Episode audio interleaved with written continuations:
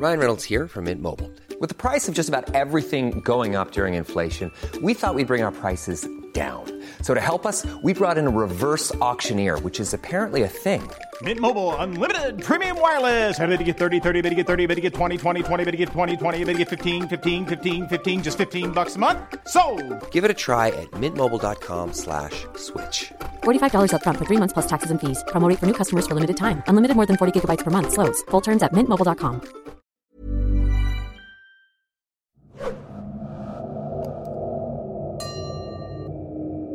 Magandang gabi, kwentong takip silim, pati na sa iyo, Jupiter. Lagi po akong nakikinig sa inyo. Ako po si Elsie, isa akong kasambahay sa Maynila.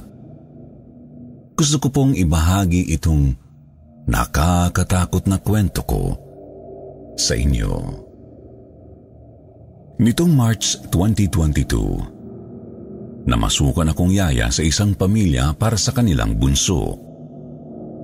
Inirekomenda ako ng pinsan kong si Esay. Nilapitan ko ang pinsan ko dahil gusto ko nang iwan ang asawa ko dahil palamunin lang sa bahay. Walo ang anak namin, pero ni isang kusing ay hindi man lang makapag-abot. Tanging sa paglalabada ko lang nabubuhay ang aming pamilya. Pero hindi sapat ang kinikita ko sa aking trabaho. Kaya desidido akong pumasok sa iba para lang may maipantustos sa pangangailangan ng mga bata. Hindi naman mahirap makapasok bilang kasambahay. Sa katunayan nga ay nakuha agad ako sa trabaho kahit na hindi ako nakapagtapos ng pag-aaral. Tinuruan lang ako ng mga amo ko at ng kasama ko ring yaya na mabasa ang ilang mga salitang importanteng malaman ko. Wala akong masabi sa kabaitan ng mga amo ko. Pagkarating kasi namin ng Maynila, ay binigyan agad nila ako ng cellphone para makontak ang aking mga anak. Matiwasay rin ang trabaho ko dahil nakatutok lang ako sa bunsong anak nila. Tatlo ang anak ng amo ko. Si Dexter ang panganay, si Corinne ang pangalawa, at si Gregory ang bunso. Kapag nasa store sila Ma'am Dim at Sir Pat, saka ko lang aalagaan si Gregory. Kasama ko si Ruth at Sharon na nag-aalaga naman kina Dexter at Corinne.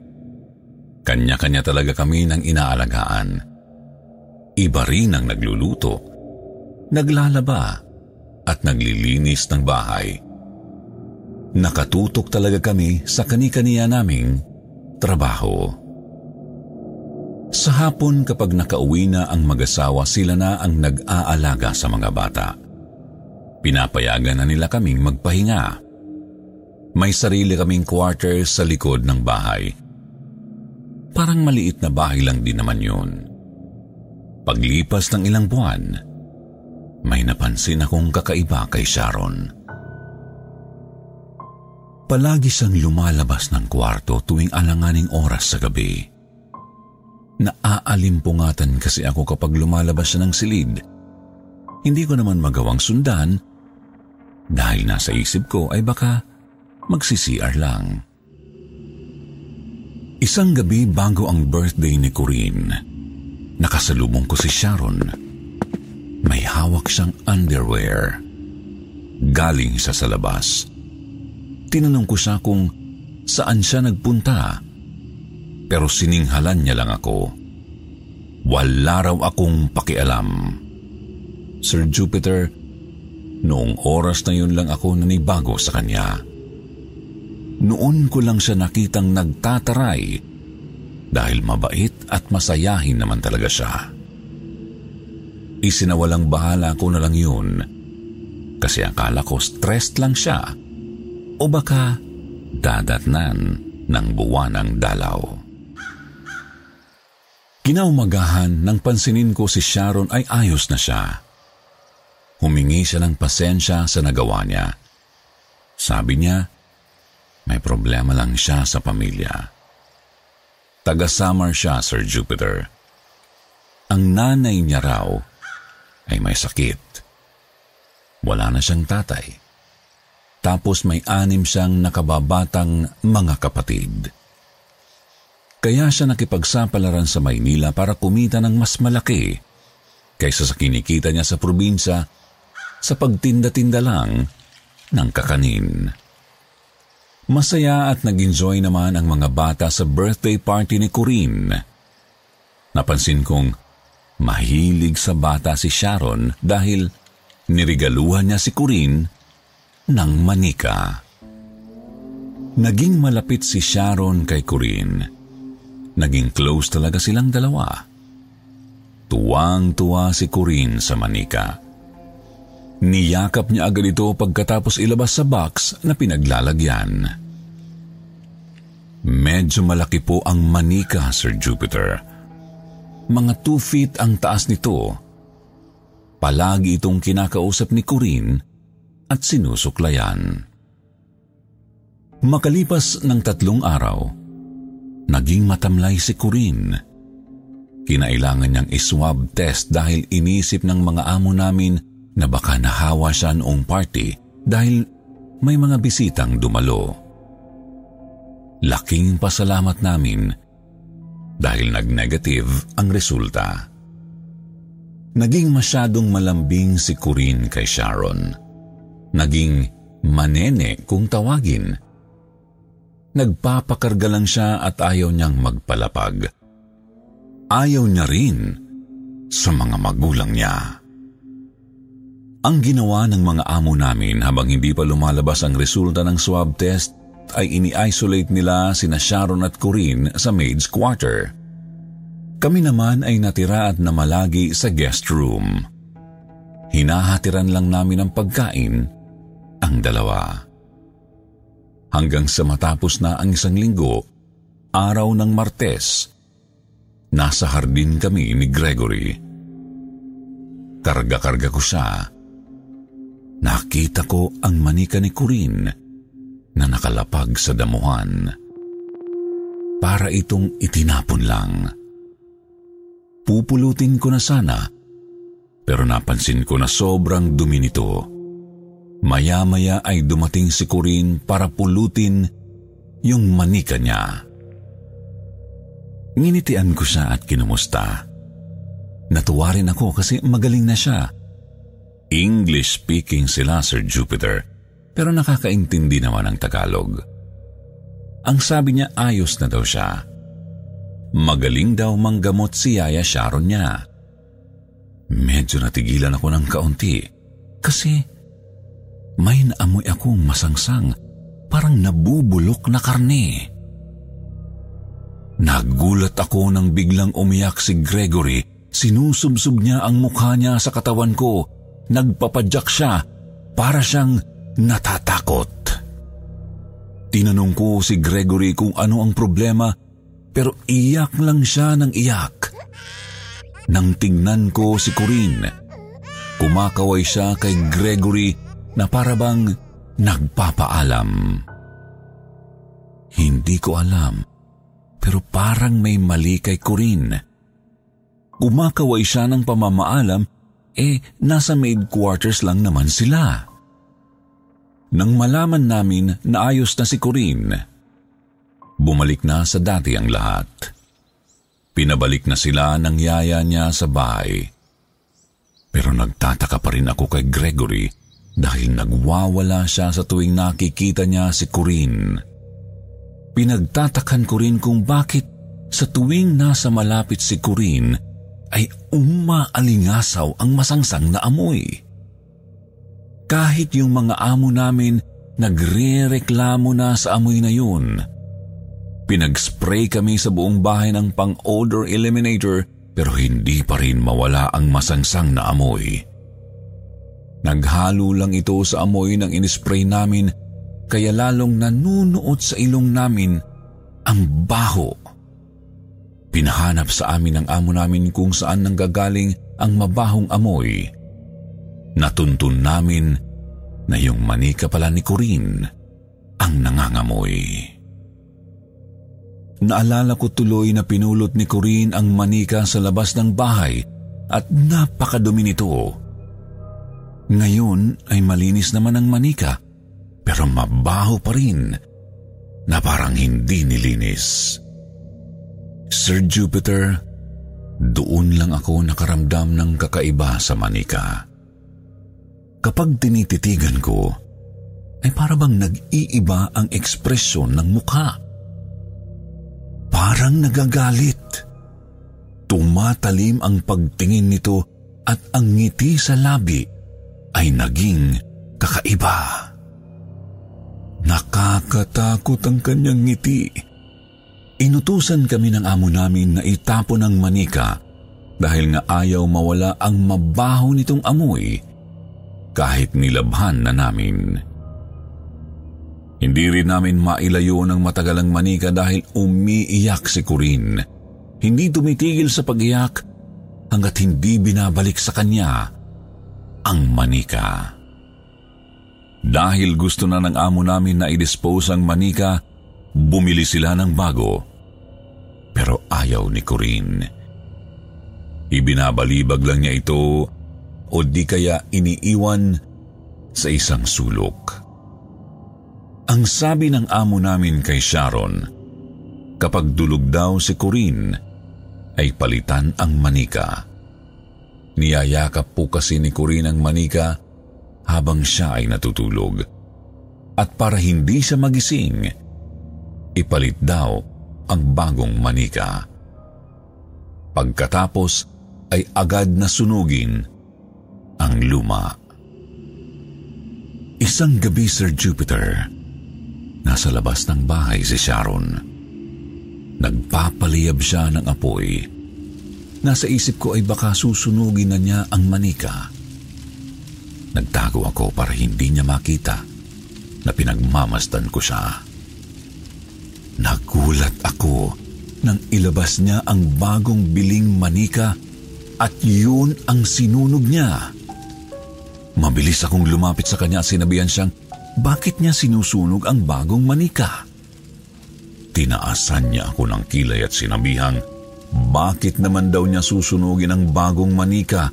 Ang utos daw ay yung luma ang sunugin. Nang tiningnan ko po ang apoy, Sir Jupiter, yung lumang manika nga ang tinutupok ng apoy. Pero nagtataka ako kung paano yun nangyari. Hindi naman ako ganoon kalayo sa kanya kaya imposibleng magkamali ako ng tingin. Kulay pink ang kulay ng damit ng bagong manika na siyang inihagis niya sa apoy. Pero nasa apoy na ang manikang luma na naging cream na ang kulay ng damit. Dati itong kulay puti. Hindi na lang ako umimik. Iniwan ko na lang si Sharon at hinayaan na sunugin ang manika. Kinaumagahan, Sir Jupiter. Lumabas na si Corinne ng kanyang silid. Pumunta siya sa kusina dahil nag-aagahan na ang iba. Ako naman ay abala sa pagpapakain kay Gregory. Yakap ni Corinne ang bagong manika niya. Naupo siya sa makanting upuan na malapit sa amin ng alaga ko. Pagkaupo niya, ay bigla na lang umiyak si Gregory tapos itinuturo niya ang manikang dala ni Corinne.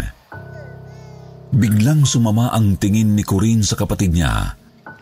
Sinabi ng amo naming babae na baka natatakot si Gregory sa manika, kaya inutusan niya si Corinne na iwanan muna ito sa kwarto niya. Pero nagmaktol si Corinne at tumakbong papasok sa kanyang silid. Sir Jupiter ilang araw na pong ayaw lumabas ni Corinne ng kanyang silid. Dinadalhan na lang siya ng pagkain ni Sharon doon. Pinupuntahan naman si Corinne ng magulang niya at kinakausap. Pero naging matigas ang ulo ng bata. Minsan naririnig pa namin ang boses ni ma'am na galit na galit kay Corinne.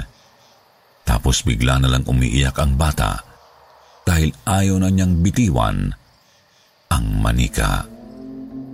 Halos ito na lang ang kasama niya palagi. Sa galit ni ma'am, inihagis niya ang manika sa labas ng silid ni Corinne. Nasa malapit akong pwesto ng sandaling yun, kaya't kitang-kita ko ang kaganapan. Biglang lumabas si Corinne ng kanyang silid at pinulot ang kanyang manika. Hindi ko alam kung namamalik mata ba ako o talagang nakita ko na puro pasa ang braso ni Corinne. Maya-maya ay biglang lumabas si ma'am na galit na galit. Life is full of what ifs. Some awesome, like what if AI could fold your laundry? And some, well, less awesome, like what if you have unexpected medical costs? United Healthcare can help get you covered with Health Protector Guard fixed indemnity insurance plans. They supplement your primary plan to help you manage out of pocket costs. No deductibles, no enrollment periods, and especially no more what ifs. Visit uh1.com to find the Health Protector Guard plan for you. Hey, it's Ryan Reynolds, and I'm here with Keith, co star of my upcoming film, If, only in theaters, May 17th. Do you want to tell people the big news? All right, I'll do it. Sign up now and you'll get unlimited for $15 a month in six months of Paramount Plus Essential Plan on us. Mintmobile.com slash switch. Upfront payment of $45 equivalent to $15 per month. Unlimited over 40 gigabytes per month. Face lower speeds. Videos at 480p. Active Mint customers by 531.24 get six months of Paramount Plus Essential Plan. Auto renews after six months. Offer ends May 31st, 2024. Separate Paramount Plus registration required. Terms and conditions apply if rated PG. Pagkaalis ni ma'am ay sumilip naman sa labas ng kwarto si Sharon na parabang inihatid niya ng tanaw si ma'am. Kinilabutan po ako nang makita ko ang mukha ni Sharon na nakangiting parang demonyo. Sa takot ko sa kanya ay tumakbo ako ng palayo. Hindi mawala sa isip ko ang itsura ni Sharon, Sir Jupiter. Nakatulala ako nang biglang gulati ng isa sa mga kasama ko sa maid's quarter. Tinanong niya kung bakit daw ako nakatulala. Sinabi ko na, bakit ang laki ng ipinayat ni Sharon? Sir Jupiter, ilang linggo na po kasi naming hindi nakakasama si Sharon sa maid's quarter dahil doon na siya halos nakatira sa kwarto ni Corinne. Pinababantayan kasi sa kanya ang bata. Hindi ko alam kung nai-stress ba siya kay Corinne o sobrang puyat sa kababantay, kaya siya nangayayat. Pero nakakatakot na po ang itsura niya. Lubog na ang mata at nangingitim ang paligid. Hanggang isang araw, Sir Jupiter, ipinatawag ng amo namin si Sharon kay Ate Ruth. Wala pang limang minuto, ay tumatakbo ng pabalik si Ate Ruth humahangos niyang sinabi na nawawala raw si Sharon at si Corinne. Mabilis na tumakbo ang mga amo namin sa silid ni Corinne. Pagkatapos ay lumabas si Sir at sinabihan kaming lahat na hanapin ang dalawa sa buong bahay. Malaki rin po kasi ang compound nila Sir Jupiter. Halos baliktarin na namin ang buong compound para hanapin ang dalawa pero wala sila. Hanggang sa maisipan ng amo namin na tingnan ang CCTV footage. Doon kami nang ilabot, Sir Jupiter, kasi habang nire-rewind ang video, wala kaming nakitang kurin, pero nakita namin si Sharon nakarga ang manika. Nasa loob lang siya ng kwarto ni Corinne, pero nagtataka kami kung bakit hindi namin siya nakita nang hanapin namin doon. Nang i-rewind ulit ang video sa kwarto ni Corinne, nakita namin galing si Sharon sa ilalim ng kama. Mabilis na pumunta ang amo namin sa silid ni Corinne. Kami naman ay pinanood sila sa monitor. Kinukumpronta nila si Sharon. Walang sound ang video, pero base sa kilos nila, tinatanong ng amo namin kung nasaan si Corinne. Lahat kami ay nagulat dahil sa kilos ni Sharon. Nakatulala siya at parang nababaliw. Sinilip ni Sir ang ilalim ng kama. Pagkatapos ay dali-dali siyang sumuot doon. Ang sumunod na nangyari ay hinahatak na niya si Corinne palabas. Parang hindi na siya gumagalaw. Mabilis namin silang pinuntahan. Mabuti na lang at buhay si Corinne. Pero sobrang tamlay nito. Parang lantang gulay na ang bata. Halos lahat kami naiiyak na. Hindi namin alam kung ano ang nangyari. Mabilis na dinala sa ospital si Corinne Si Sharon naman ay hindi na namin makausap. Hawak niya ang manika at ayaw niyang bitawan. Dahil natatakot na kami, pinagtulungan naming kunin kay Sharon ang manika. Nang makuha namin ito ay umatungal siya na parabang nababaliw. Pilit niyang kinukuha ang manika. Sir Jupiter, ang manika po na inagaw namin ang lumang manika ni Corinne. Tama nga ang nakita ko noong sinusunog ni Sharon ang manika sa garden. Yung bagong manika nga ang sinunog niya. Hindi ko lang maipaliwanag kung bakit bagong manika ang tingin namin doon. Para mailayo si Sharon sa manika ay itinali namin siya sa upuan. Sigaw siya ng sigaw pero hindi namin maintindihan ang sinasabi niya. Pag-uwi ni Sir galing sa ospital may kasama na siyang paranormal expert. Unang tingin pa lang niya kay Sharon at sa manika, nalaman niya agad na demon's doll ito. Nalaman din namin na puro pasa sa katawan si Sharon. Ang sabi ng paranormal expert, Mabuti na lang daw. Tinawagan sila agad, kundi nakuha na si Sharon ng demon, pati si Corinne. Nagsagawa po sila ng ritual. Pagkatapos ay sinunog ang manika. Matapos po ang ilang araw, naging okay na si Sharon. Pinauwi mo na siya sa probinsya nila para makapagpahinga nakauwi na rin po si Corinne mula sa ospital. Ang pinagtatakhan po namin, si Sharon at si Corinne ay walang natatandaan sa mga nangyari. Ang alam po nila ay katatapos pa lang ng birthday ni Corinne. Kahit po si Sharon ay nagtaka din nang ikwento namin sa kanya ang lahat.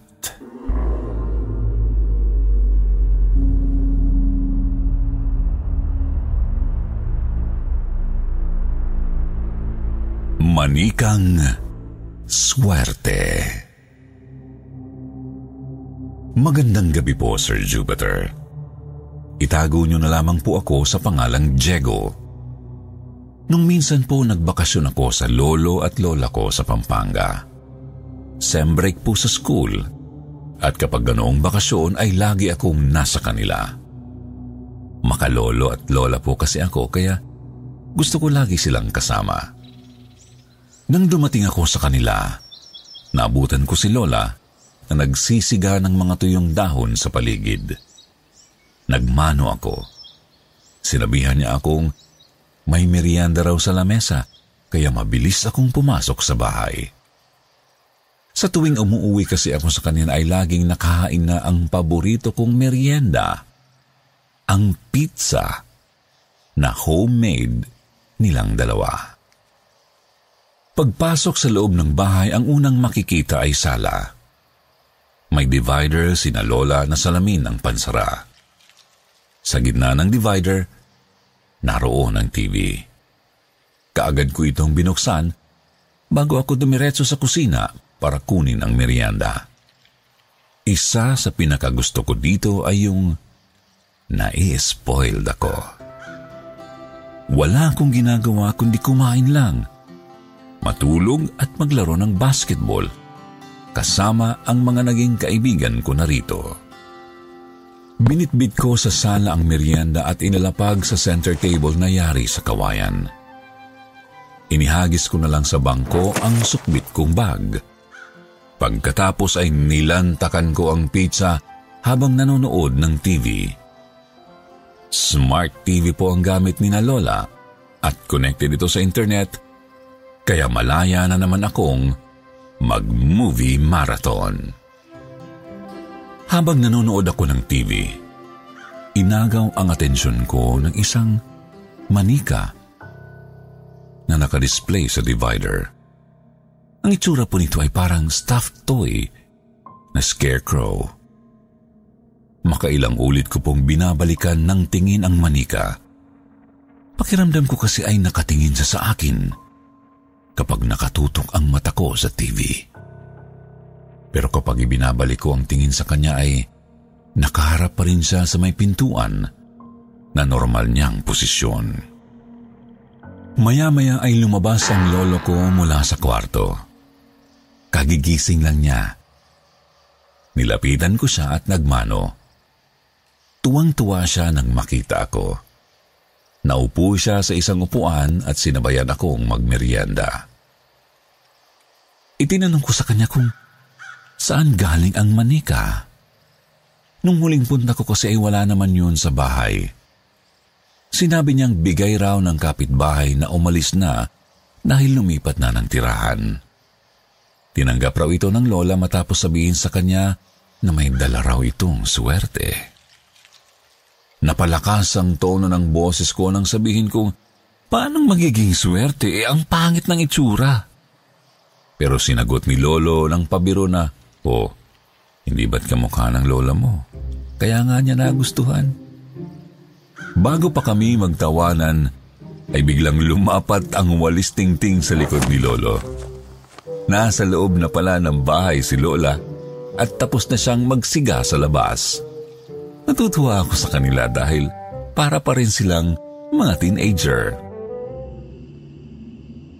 Dahil po sa pag-movie marathon ko ay sasala na ako nahiga. Hindi ko pala namalayan na nakatulog ako habang nanonood. Nagising na lang ako nang may humaplos sa pisngi ko na para akong ginigising. Dumilat ako para tingnan. Alam ko si Lola ang gumigising sa akin dahil palagi niya itong ginagawa sa akin para palipatin ako sa kwarto. Pero pagdilat ko, yung manika ang bumungad sa akin. Nasa tabi ko na siya at hindi ko alam kung paano siya nakababa mula sa divider. Sa pinakamataas na istante siya. Kung mahuhulog naman, ay dapat doon lang sa ibaba, katabi pa rin ng divider. Pero katabi ko na po siya, Sir Jupiter. Bigla ko itong hinablot at ibinato. Umabot ito sa kusina dahil sa lakas ng pagkahagis ko. Tiningnan ko pa ang pinaglagyan nito sa divider dahil curious ako kung paano itong nakababa. Nakasarado naman ang salamin ng divider. Nagulat po ako, Sir Jupiter, dahil nang tingnan ko ang divider, naroon siya. Nakaupo pa rin doon at nakaharap sa pintuan. Bigla akong napatayo at dali-daling pumunta sa kusina para tingnan kung ano ba ang inihagis ko roon. Binuksan ko ang ilaw sa kusina at hinagilap ang manikang itinapon ko. Sinilip ko pa ang ilalim ng mesa at hinagilap sa lahat ng sulok. Pero wala akong nakitang manika. Dahil sa takot ko, tumakbo ako sa kwarto ni na Lolo at nagsumiksik sa kanila. Bigla silang nagising dahil sa akin. Gulat na gulat nila akong tinanong. Sinabi ko ang naranasan ko sa Manika, pero tinawanan lang nila ako. Kakapanood ko raw ng horror movies. Sinamahan ako ni Lolo sa sala para patayin ang TV dahil ayaw ko nang bumalik doon ng mag-isa. Tiningnan pa ni Lolo ang manika at naroon nga ito sa pinaglagyan. Pagkatapos, ay natulog na kami. Kinabukasan maaga akong gumising. Bago pa bumangon sina lolo at lola ay inunahan ko na. Maaga po silang bumabangon. Bago pa pumutok ang araw, ay gising na sila. Dahan-dahan akong bumangon para kunin ang manika at itinapon ito sa basurahan. Doon po sa basurahan ng kapitbahay namin. Pagkatapos ay tumabi uli ako sa kanila at natulog. Nagising ako dahil parang nag-aaway na sina lolo at lola dahil nawawala ang manika. Bumangon po ako at sinabi kong itinapon ko na sa basurahan. Sinabi ko na hindi ito swerte. Nakakatakot ito. Hinabol pa ni Lola ang manika kaya sinundan ko siya. Mabuti na lang at nanguha na ng basura ang truck ng umagang yun. Kaya wala nang nagawa si Lola. Nilambing ko na lang siya para mawala ang galit. Bago po ako umalis, Sir Jupiter, ibinili ko sila ng manika. Si Tweety Bird. Yun ang sinabi kong swerte dahil galing yun sa akin. Sir Jupiter, sa susunod po ay susulat pa ako. Marami pa akong karanasan sa bahay ng lola ko sa Pampanga. Pero sa ngayon, ito na lang po muna. Marami pong salamat.